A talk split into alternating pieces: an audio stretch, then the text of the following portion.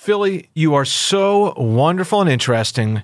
You deserve a local news podcast all your own. Check out the Johncast on the Odyssey app or wherever you get your podcasts. KYW News Radio original podcasts. It's just a good conversation with somebody that you didn't know you were interested in. I'm Matt Leon, and this is One on One. The entire Philadelphia area followed the Mighty Macs and we kept winning. You know, you look back and you think, geez, we were on the back page of the Philadelphia Daily News. And even to this day, somebody will see my name badge and go, wait, Mighty Macs? They relate to that one moment, that, that special moment that it was ours. It will always be ours.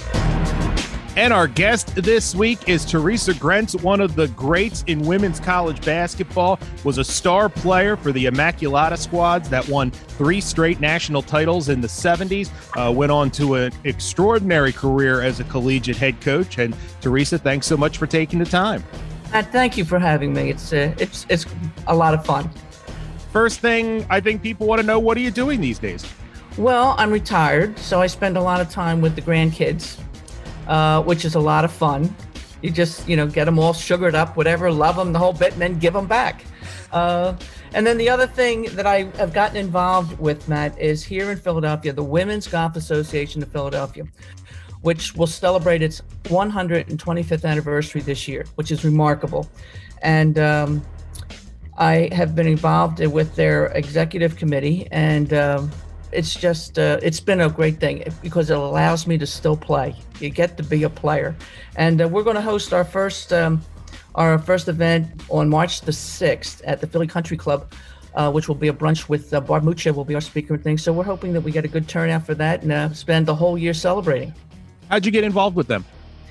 Uh, you know, I was involved. I played uh, in the in the what they call the Philadelphia Gap matches. The um, the women's golf matches, uh, team matches. And I met someone from Wilmington uh, who was my godmother now, uh, Gail Anderson, and we were talking, and she was talking about the board. And I said, if I, they ever have an opening, please, I'd, I'd really like to do that. And um, Gail put my name in, and a couple years later, um, I was lucky enough to uh, get on the board and serve. So it's been fun. I really, I just, I really love it. Is golf a big passion for you throughout your career, throughout your life? Man, I'm going to tell you, when I would be coaching, and uh, let's say we weren't doing real well or something. I was used to think, you know, I said to my husband, I think I really need to be a golf pro. You know, I, I need to teach, get into golf. And he looked at me, goes, Theresa, you can't break a hundred.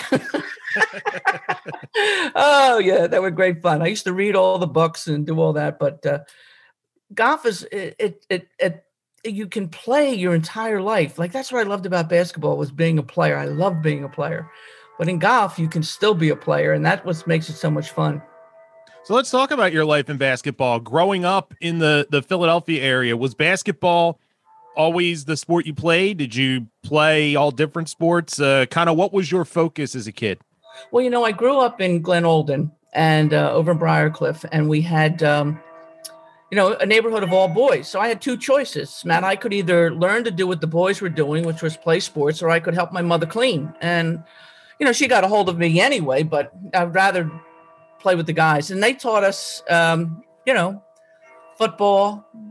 Uh, we used to play touch, two hand touch, and then baseball and basketball, and um, it was fun. And the thing was back then, and even you know when, when I think back to it, the guys, if you could play, they considered you one of them. You weren't a skirt or whatever.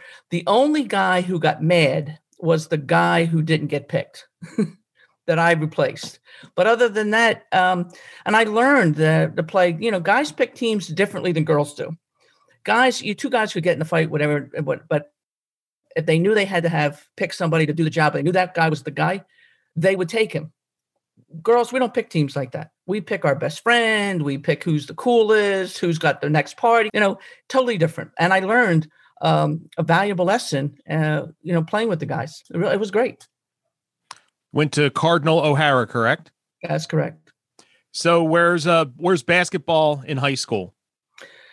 Basketball, um, how about I, I really didn't know what I was doing. I tried out for the team and I made the freshman, I made this varsity team as a freshman, which um, was quite an experience uh, playing with, you know, with the seniors and things. And I'm thinking, oh wow.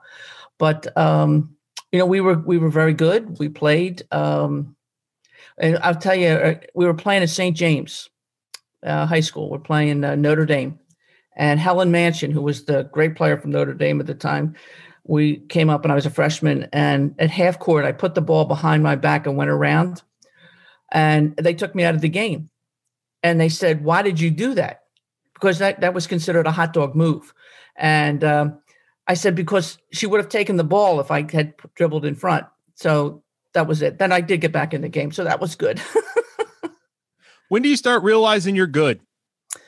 I don't think you ever realize it. I think that um, I love the game. Um, I knew that I could play the game, but I never never really think you're good because that there's always somebody waiting to knock you off. That's a bad place to be. I would never go there but I knew we could play and I knew and I loved it as a team. I just loved playing as a team. What was it you loved? Kind of break it down for me. Um, you know, when you're on a team, you know, Matt, and and back then you have to understand girls sports was not a big it was not a hot topic. Uh, we were fortunate enough at Cardinal O'Hara. Marion Nespoli coached the, the, the, last three years there for me. And um, she, integrity, uh, compassion, um, uh, just qualities that you learn about life were taught in the game. And we played in the big Cardinal O'Hara gym at the time, which was unheard of, and we played in full houses. It was, it was, it was great playing in front of a crowd and being able to bring the crowd to its feet is the ultimate. That's that's a lot of fun. When did you start to think about basketball in college? I didn't. I didn't. I um, uh, we graduated uh, from O'Hara, and uh, there were two schools I didn't want to go to. One was West Chester State, and the other was Immaculata.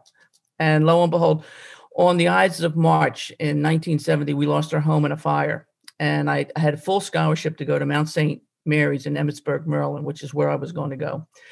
Uh, I was getting out. I was leaving, and um, that after that Sunday, I said, no, I can't leave. I've got to stay. And I had arranged an interview at Immaculata, unbeknownst to my mother, because that's what she wanted. Um, and I went out there that week.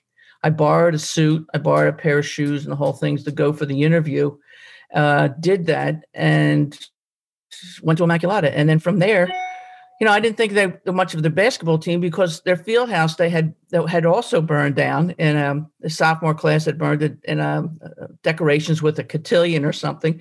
So they didn't have a gym, and I wasn't thinking, well, this is a place you're really going to win a few national championships. Believe me, that was very very far away in my mind. And but I knew a lot of the girls that were there had played together in the Philadelphia Catholic League, which by far is a superior league and it was great competition great coaching and several of those players we got together and just happened to be at immaculata at that time and from there we went and um, you know i can remember saying to denise conway crawford at the time who played at prendy and we played against each other we're in the same class and I said, Denise, we're going to play here for four years. I'm going to tell you what, we're not going to lose a game. Do you understand? We're going to play for four years and we're not going to lose a game. She said, Great. That sounds good to me. So we played for four years. We lost two games in those four years. And I'm still ticked about the two that we lost. But other than that, um, it, it, it, was a Camelot, uh, Matt. I can't even tell you. You it, like when you watch these movies today. Like the other day, I'm flipping through the channels and I'm watching this boxing movie about a guy called the, the Challenger and it's a kid from the Bronx. And he's the underdog and he ends up fighting and he's doing well. And then he fights the champion who's much taller than he is and faster and bigger, whatever. And he beats him. And the whole Bronx community in, is involved and loves the Bronx boy. And and uh, you have at that time you have moments where you flash back and you think, you know, that one moment in time, that one special moment, I had that. And we had that together. And I'll always have that. And that's that is one neat, neat thing.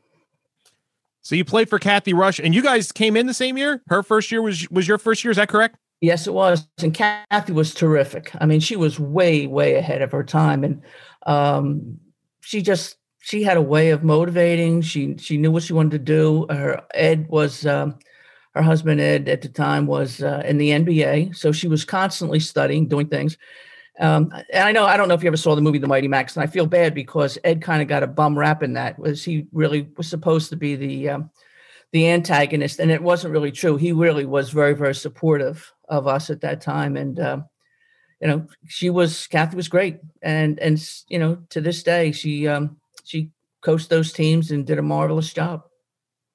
How long does it take? And you talk about you know telling a teammate we're going to win every game, but do you remember? when you realized how special the group was? Was there a, game or a even a practice where you just kind of looked around and went, "Yep, we've got it"?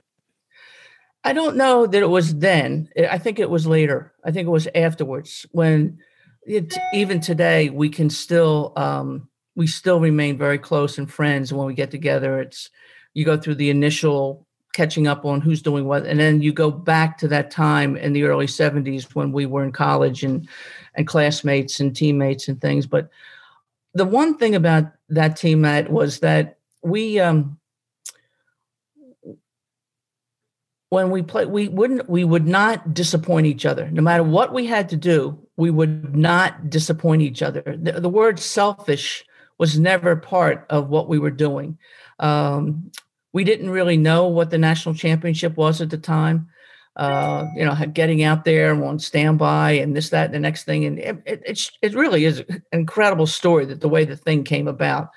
But um, I think when we look back is when we, I know I most appreciate it. It was, it was just as they recalled it, it was our Camelot. It was a wonderful time, wonderful time that first year, and I was reading up on that first year, and I don't know if some of the articles had some creative uh, license given to them, but it does sound like originally you guys lost in a regional tournament and you thought that was it, and then you found out you got into the it wasn't the NCAA then it was the AIAW uh, tournament, and you guys were frankly kind of caught off guard. Is that correct?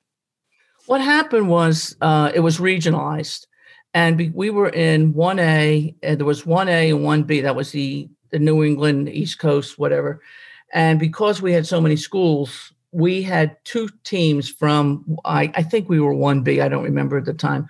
So we played uh, West Chester. We were down in Towson and we played West Chester in the championship game and got clocked, I think by like 30, 38 points or something, whatever. And then we go, but the first two teams, the champion and the runner up, was able to go to the national tournament in Southern Illinois. And as it turns out, we were 15th in the seed. There were 16 teams, and we were the 15th seed. The reason was because at that time, if you hosted the tournament, your school got to play. So Southern Illinois was the 16th seed. We were the 15th. And for the 15th seed in the tournament to be able to win the thing was, you know, you, you just don't think that's going to be what is what's going to happen there. In fact, you know, when it came to when we lost that game, the next week, uh, we still had a game. I think we were playing Rosemont, if I remember correctly. And the following week was when we were supposed to go to the Nationals. So we had a week in between. And we played uh, Rosemont or Cabrini. I don't remember which one. But anyway, Cathy, being ahead of her time, uh, did not play a lot of the starters that day. You know, she you know, rested us when we were able to win. But the score the score was very close. Well, the next morning, and and I only learned this a couple years ago, Matt, when Pat, uh, Cathy and I were playing golf, and she said to me, told me the story that the next morning, um, Sister Mary of Lourdes, who was the president of Immaculata, called her at like six thirty in the morning, and wanted to know why that score was so close because here the school was, uh, and they really had, I guess, their their druthers about sending us. I guess there were some doubters on the on the the staff, the faculty, for why they would send this team all the way out to Southern Illinois to play when uh, there's no lot, there's not a budget line at this time. You know, there's not a postseason budget line, so there's no money.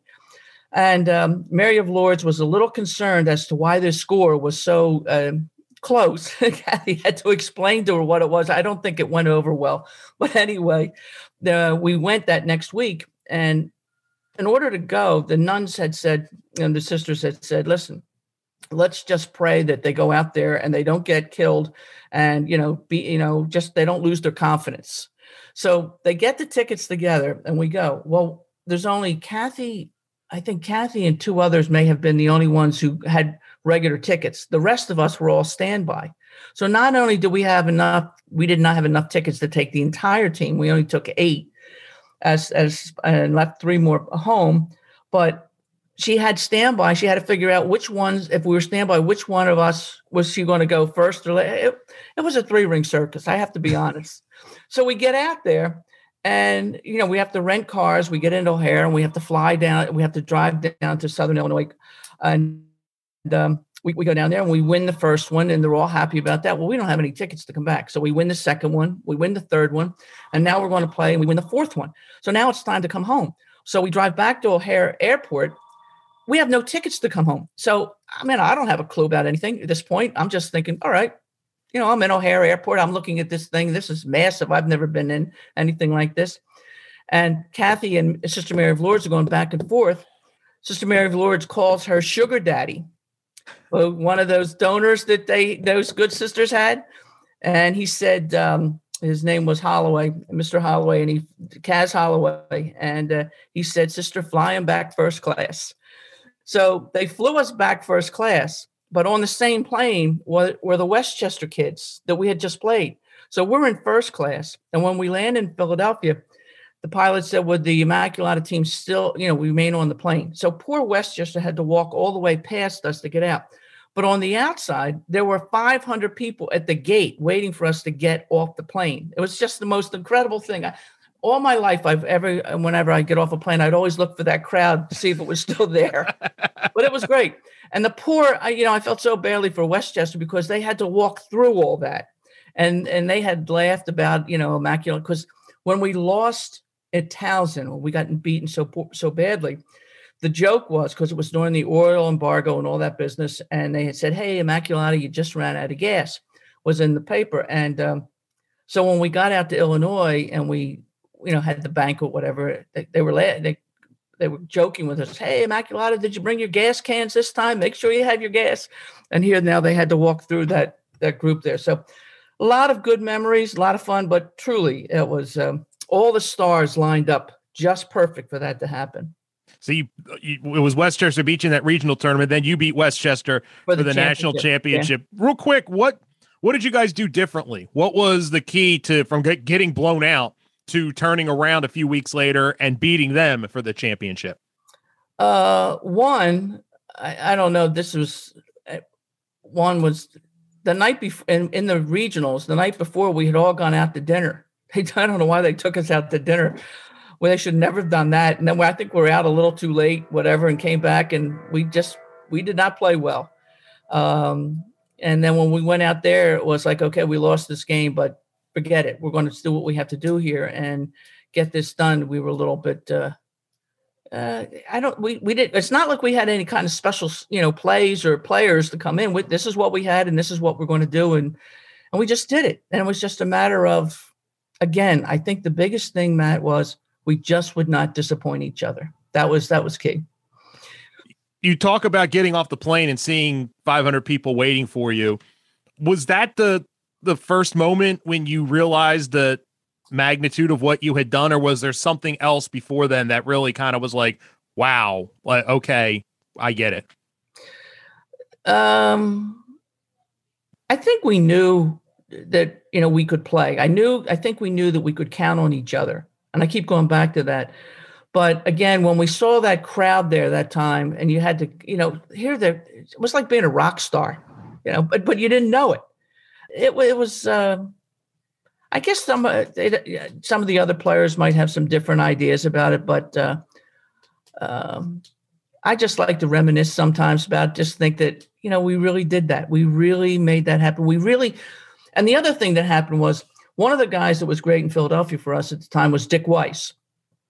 Dick Weiss, Hoops Weiss, was with the Daily News, and he was covering all the pro. He the Sixers. He covered the Sixers and stuff.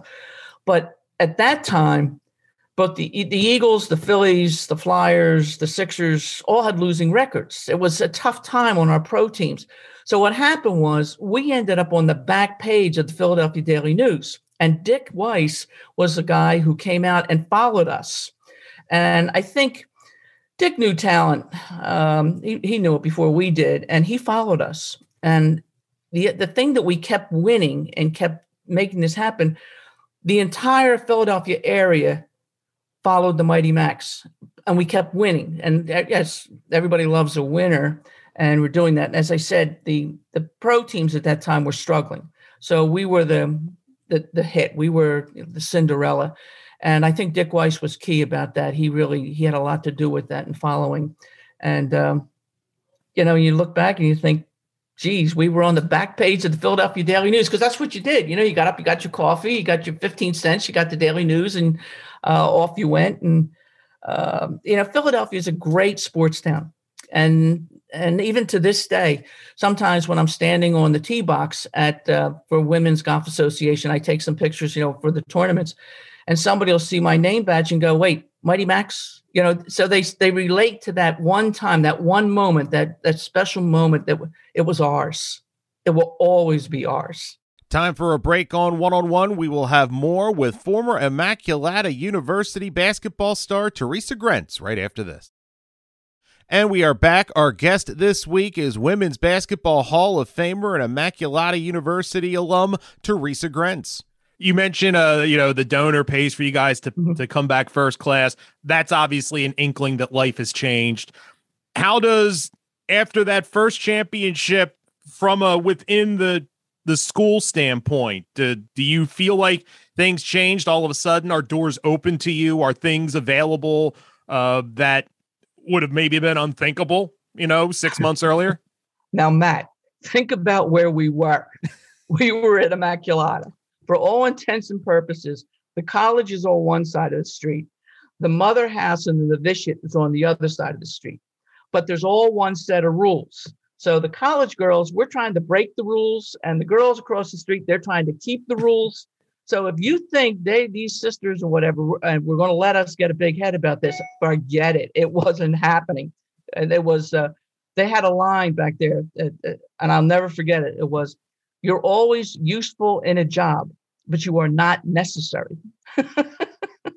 so it was great. They, they kept us uh, they kept us grounded. Second year, 73. Mm-hmm. I think you guys have the first undefeated season in women's right. college basketball history. You've obviously proven your medal that first season. Did you notice a difference in opponents as far as how they came at you? Because I would imagine at this point now, you're circled on everybody's calendar. You're not the little school little all girls school from the Philadelphia area, you're the national champs. And how you obviously relished that, but did you notice a difference in teams you would play that man, we there are no nights off? Exactly. There were no nights off from then on in. That's that's why getting off that plane with those 500 people, that was like that was euphoria right there. That was it because from now on it was going to be very different and we played in front of full houses. When we played at Cardinal O'Hara, it was packed. When we played at uh, we over at Villanova, because Immaculata, our gym did not have uh, uh, seats in it, didn't have stands. So we'd go over to Villanova and play in their their field house, and be sold out. It was packed. Um, and yes, teams were coming after us left and right. They wanted a piece of us, and it was all part of it, you know. But again, I think Cathy handled it really well for us and made sure that we stayed where we needed to be. And I think that being at Immaculata, um, that was the other part of it. So it was it was good. It was good uh, a good learning ground. Let's talk a little bit about your game specifically before we talk more about the team success. You were about a 5'11 ish center, correct? Mm-hmm. Mm-hmm. How would you scout yourself? Give me the the scout of you as a mighty Mac. Uh, well, I enjoyed shooting the ball. Uh, I'll be honest with you. I didn't, and I never saw a shot I didn't like. Uh, and I enjoyed rebounding. We though back in Philadelphia, we played a game called taps, where there were two guys outside, two underneath, and you had to the guys outside had to shoot the ball, and if it missed, you had to tip it back in or tip it to your partner. That game taught me tremendous uh, coordination, hand-eye coordination, to be able to tip it back in before it came down to follow the flight of the ball, where it was going, tip it back, get the rebound. Um, they were my things that I like to do, and I could handle a ball. You know, even though I was five eleven, I could handle a ball. And uh, again, I just enjoyed playing, and I I can remember being in games we might be losing about something and figure, okay, now we need to be able to get, we got to get a steal here, we got to get a stop, and um, those kinds of things. And the game was never rushed in my head. It was always was almost like in slow motion all the time. Like you could feel it, you could see it. Um, and, and that and I enjoyed that part. I really did. And it's staying calm and like don't I having emotions go up and down like this, that was not a good thing. That was not my game. I was very and the same way with golf. You wouldn't know if I made an eagle or a bogey. It's just play the game and keep a steady um, keel there. But I just had a good time. I, I loved it. I was very, very blessed and very, very lucky. And I ended up at the right place with the right people at the right time. And and that Matt is um, that's our legacy. I will always be a mighty Mac. Immaculata will always hold a special place in my heart. Always. It was uh, it was a great, great time. So you beat Queens College for that second title. Uh, what's the second one like? Because I've talked to people that have been parts of multiple. Mm-hmm. Do they hit differently? You know, the first time, there's never anything like the first time I think you reach the top of the mountain. Right. But is there a different type of satisfaction when you can follow it up with another one? Not to mention, oh, by the way, we ran the table on the entire season. Well, there's two things there I can remember from that. Um, you're right. Everybody was looking for us. It is totally different. The first time you're walking through, everything's perfect, everything's fun, everything's new. The second time you have an idea what's coming. And we were walking into the locker room in halftime of the championship game. And I made the mistake of saying right in front of Cathy Rush, geez, I am really tired. And she said to me, and I remember this as clear as you have all summer to get untired. You're not tired. Get going. That was it. And then um, at the end of that game, when that game, that the last championship was over, um, I remember everybody was, you know, celebrating, moving around, and I had played really well uh, by all standards. I had stats and things. I rebounded well, and um, shot the ball well, and uh, everybody's jumping around. They're t- taking the nets down, and I'm sitting in the the stands. I'm thinking to myself, we have to do this one more time. And I have just played as well as I can possibly physically play. How can I possibly play any better and win this? And that next year. And that championship wasn't four minutes old. But I was thinking, how do we do this? It gets harder and harder and harder. And you need um, people when they come in. And this is where I think Connecticut and Tennessee and those coaches, you know, Pat Summitt and, and Geno, when they recruit, people think, hey, well, I'm going to go to a championship uh, program and I'm going to win. They have to understand that when they go to that program, their their work has just begun. Eh, they don't have a clue how hard you're going to have to work to make that happen. It's you know the coaches just don't wave a magic wand, and that that that progression happened for us from the first one to the second one to the third one. When we won the third one, I can honestly say I was very relieved. And that third one, I think it was Mississippi College you beat in in '74, and that's your final. That's your senior year. That's your that's it. your final game. So, walk me through the emotions of a third national title, but also realizing that an extraordinary era of your life, of anyone's life, is coming to a close. Um, like I said, relief was one of it. That you know, that we made this happen, that this did happen. Um, I didn't at that time. I wasn't thinking I would never play again. That that hadn't quite entered in yet. When I take this uniform off, this is it. That that hadn't really factored in yet. But I can remember on the floor thinking, "Okay, we did this." Because as you get closer to trying to achieve those goals, you become oh, I, I, want, I don't want to say carefree or freer, but you you're more cautious. And when you're more cautious like that, that's when you make mistakes and that's when you lose. You have to be able to play with that free that freedom, that confidence. Um, and I don't care if it was 50 years ago or this year or whatever. You can't doubt. You've you've got to be able to to keep it free and play with that. You can't worry about those other results yet. They haven't happened yet. You mentioned at somewhere you mentioned, you know, taking off the uniform. And I just want to talk for a second. I don't know if people appreciate how different the basketball uniforms were back mm-hmm. in, in, this point. Kind of describe what you guys were. I saw one description, a, something like a tunic. Like what, what? How would you describe the the uniforms you wore at Immaculata? Uh, we had we had a tunic. It was a wool tunic. It had felt letters. Uh, they had the uniform. The letters were embroidered on it, and then somewhere along the line, I don't know why they put felt letters over the top of them. And uh, we had a um, a weaved belt that there were that uh, we uh, around the waist that was from the field hockey team. We had corduroy jackets. Can you imagine corduroy jackets? And um, and a, underneath was a Peter Pan type of uh, polo. And uh, you know that when they made the movie, the the, the actresses who wore that, uh, they asked them that question. Katie Hayek, who played Trish Sharkey in the movie, she said they asked, "How did it feel to play in that tunic?" Because she played it. Uh, Katie played at the University of Miami and wore the typical uniform they wear today that we're familiar with. And she said, honestly, it was freeing. It was great. It was great to play in it. So that's what we knew. That's what we played in. Um, didn't bother me. That's that was it. And we just played.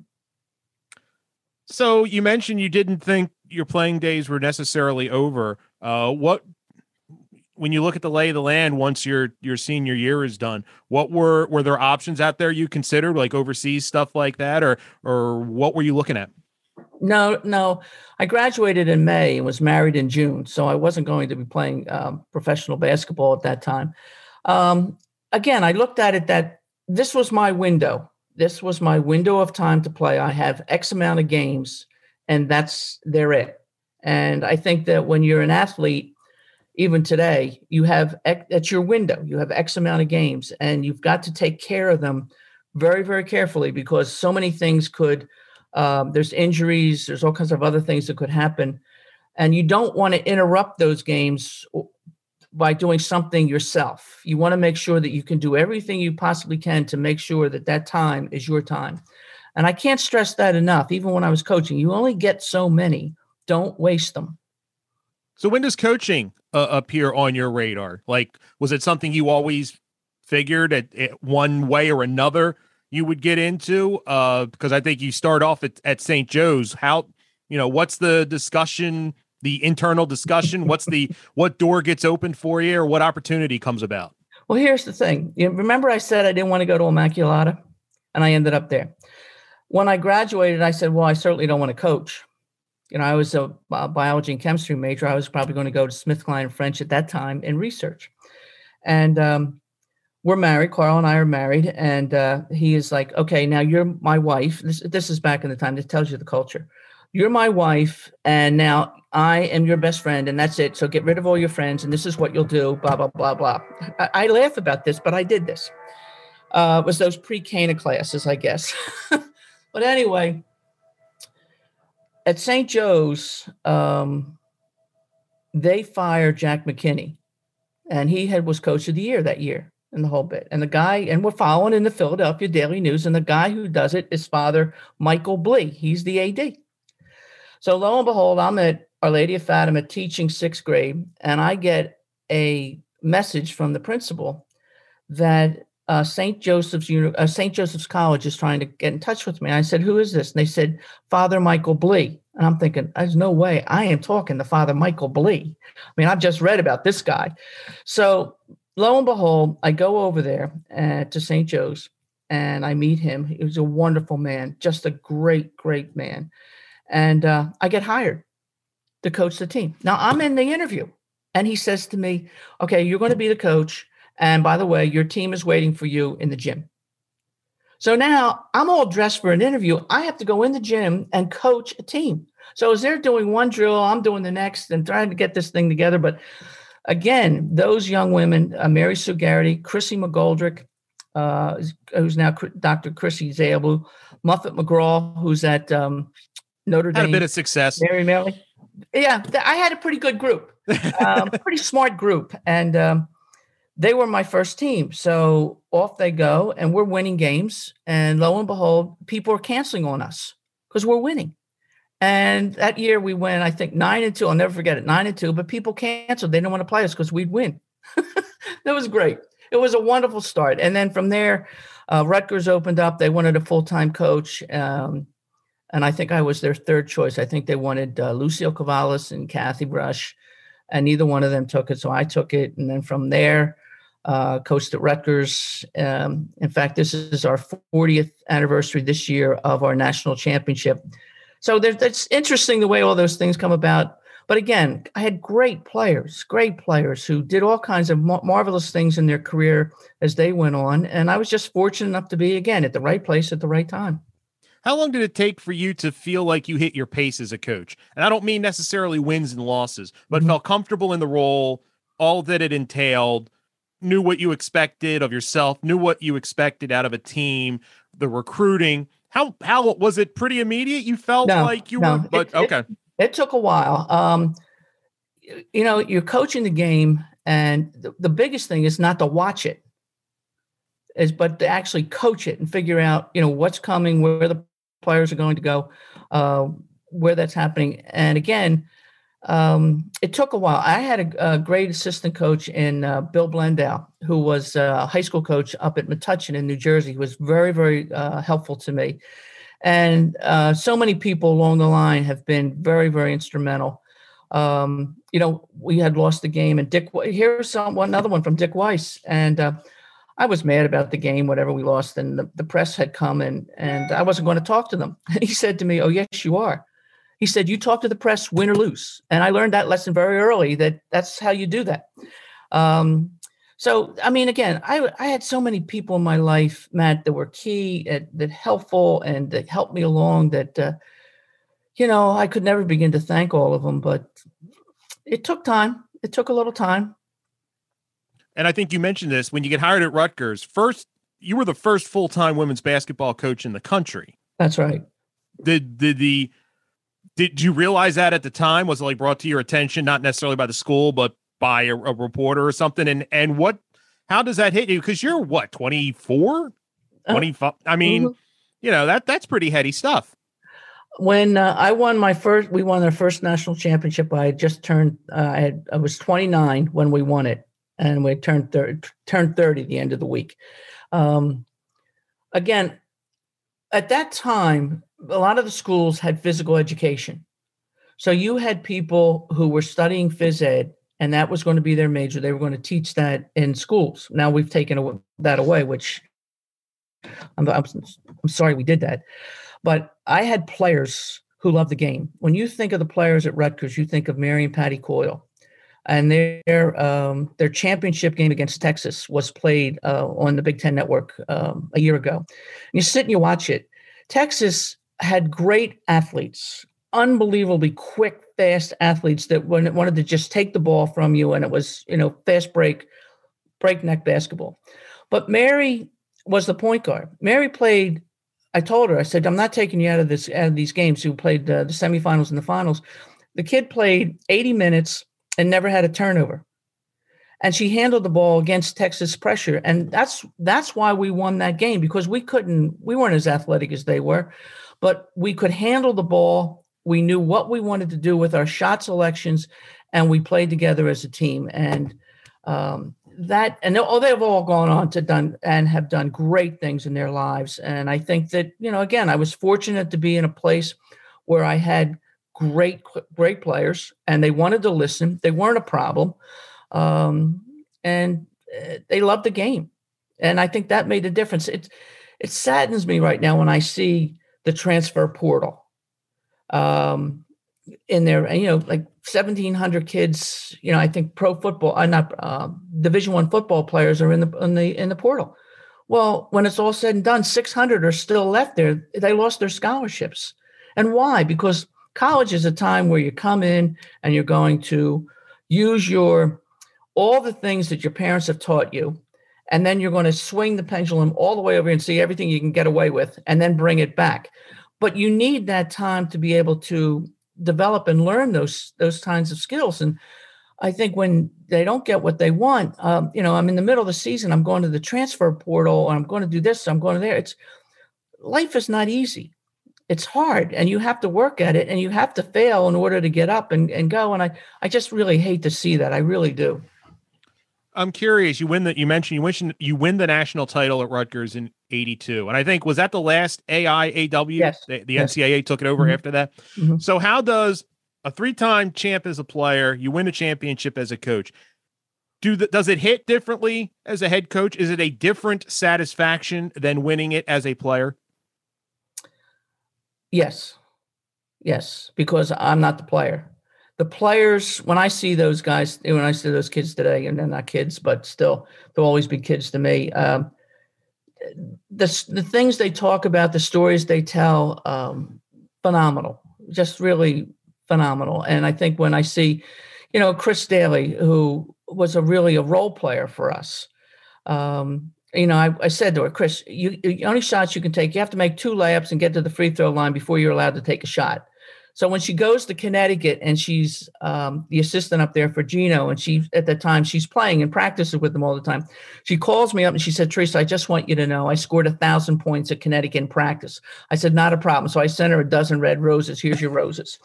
So they're the kind of things that uh, Matt make make it. Uh, you know, watching them cut the nets down, watching them do that, watching them celebrate. Um, that's neat.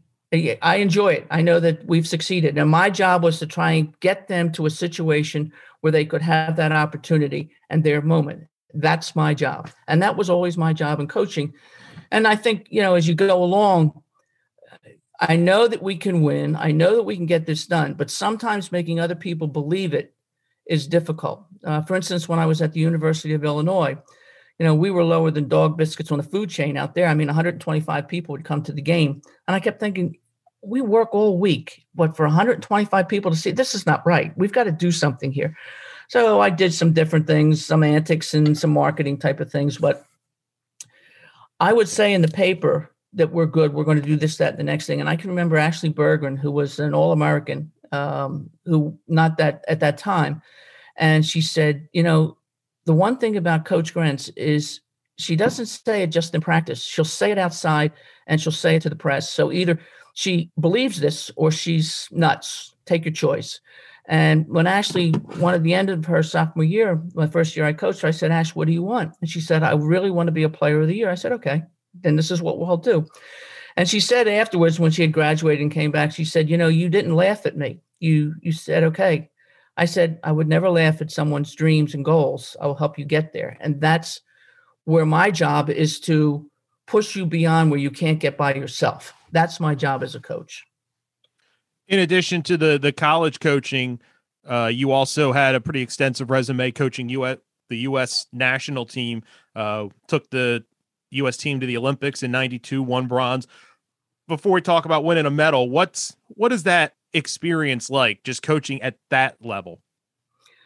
That's again, you're trying to get your players in a situation um, where they will be successful. And you have the best players in the world. And, you know, we coached um, a lot of different tournaments and we had the world championships and a culmination was the Olympics.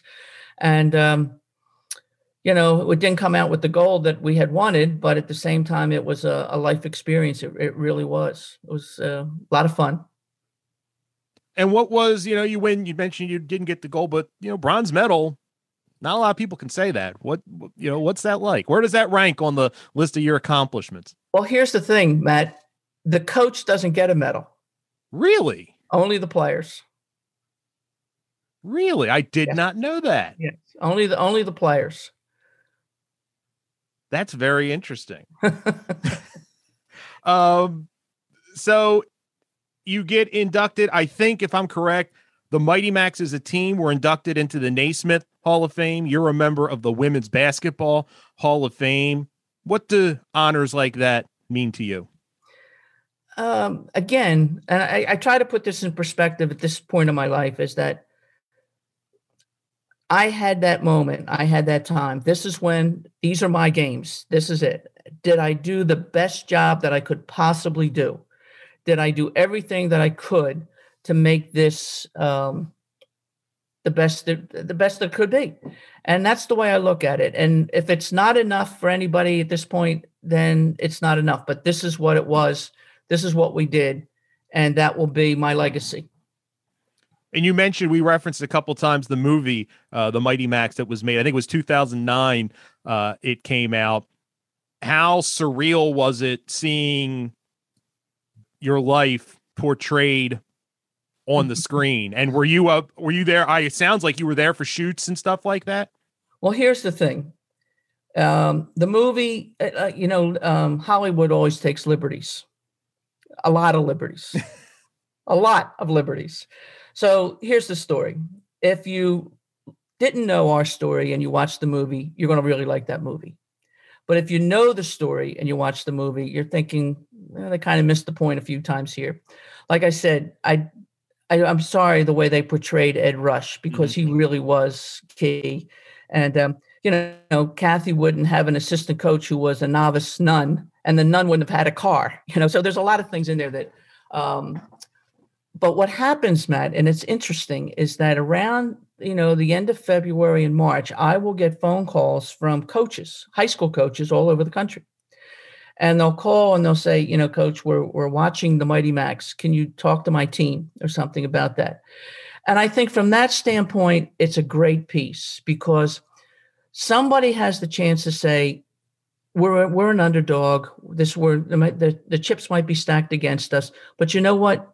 Somebody else, the chips were stacked against them, and they did it maybe we can do it. We can come together and do it. And that part that is a visual for them to see. I think that's great. I think that's a lot of fun. How would you, when it's all said and done, how do you want your basketball time to be remembered?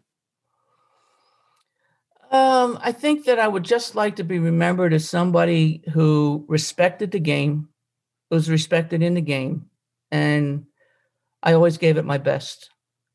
Whatever it was, whatever the practice, the games, uh, I gave it my best. And I'm a mighty Mac, and I will be a mighty Mac till the day I die. And I've, I've already said, we kid every now and then, said, yep, that'll be right on my tombstone. Theresa Grentz, this was so much fun. Thanks for taking the time. Matt, enjoyed it. Thank you. And that will do it for this week's episode. Want to thank former Immaculata University basketball star Theresa Grentz, a women's basketball Hall of Famer, for being our guest this week. Now, if you like the show and you want to help us out, if you listen on Apple Podcasts, go ahead and leave us a rating and a review. You can follow the show on Twitter at One on One Pod. You can follow me on Twitter as well at Matt Leon 1060. Thanks so much for listening, and be sure to check us out again next week when we bring you another conversation with someone you should know more about.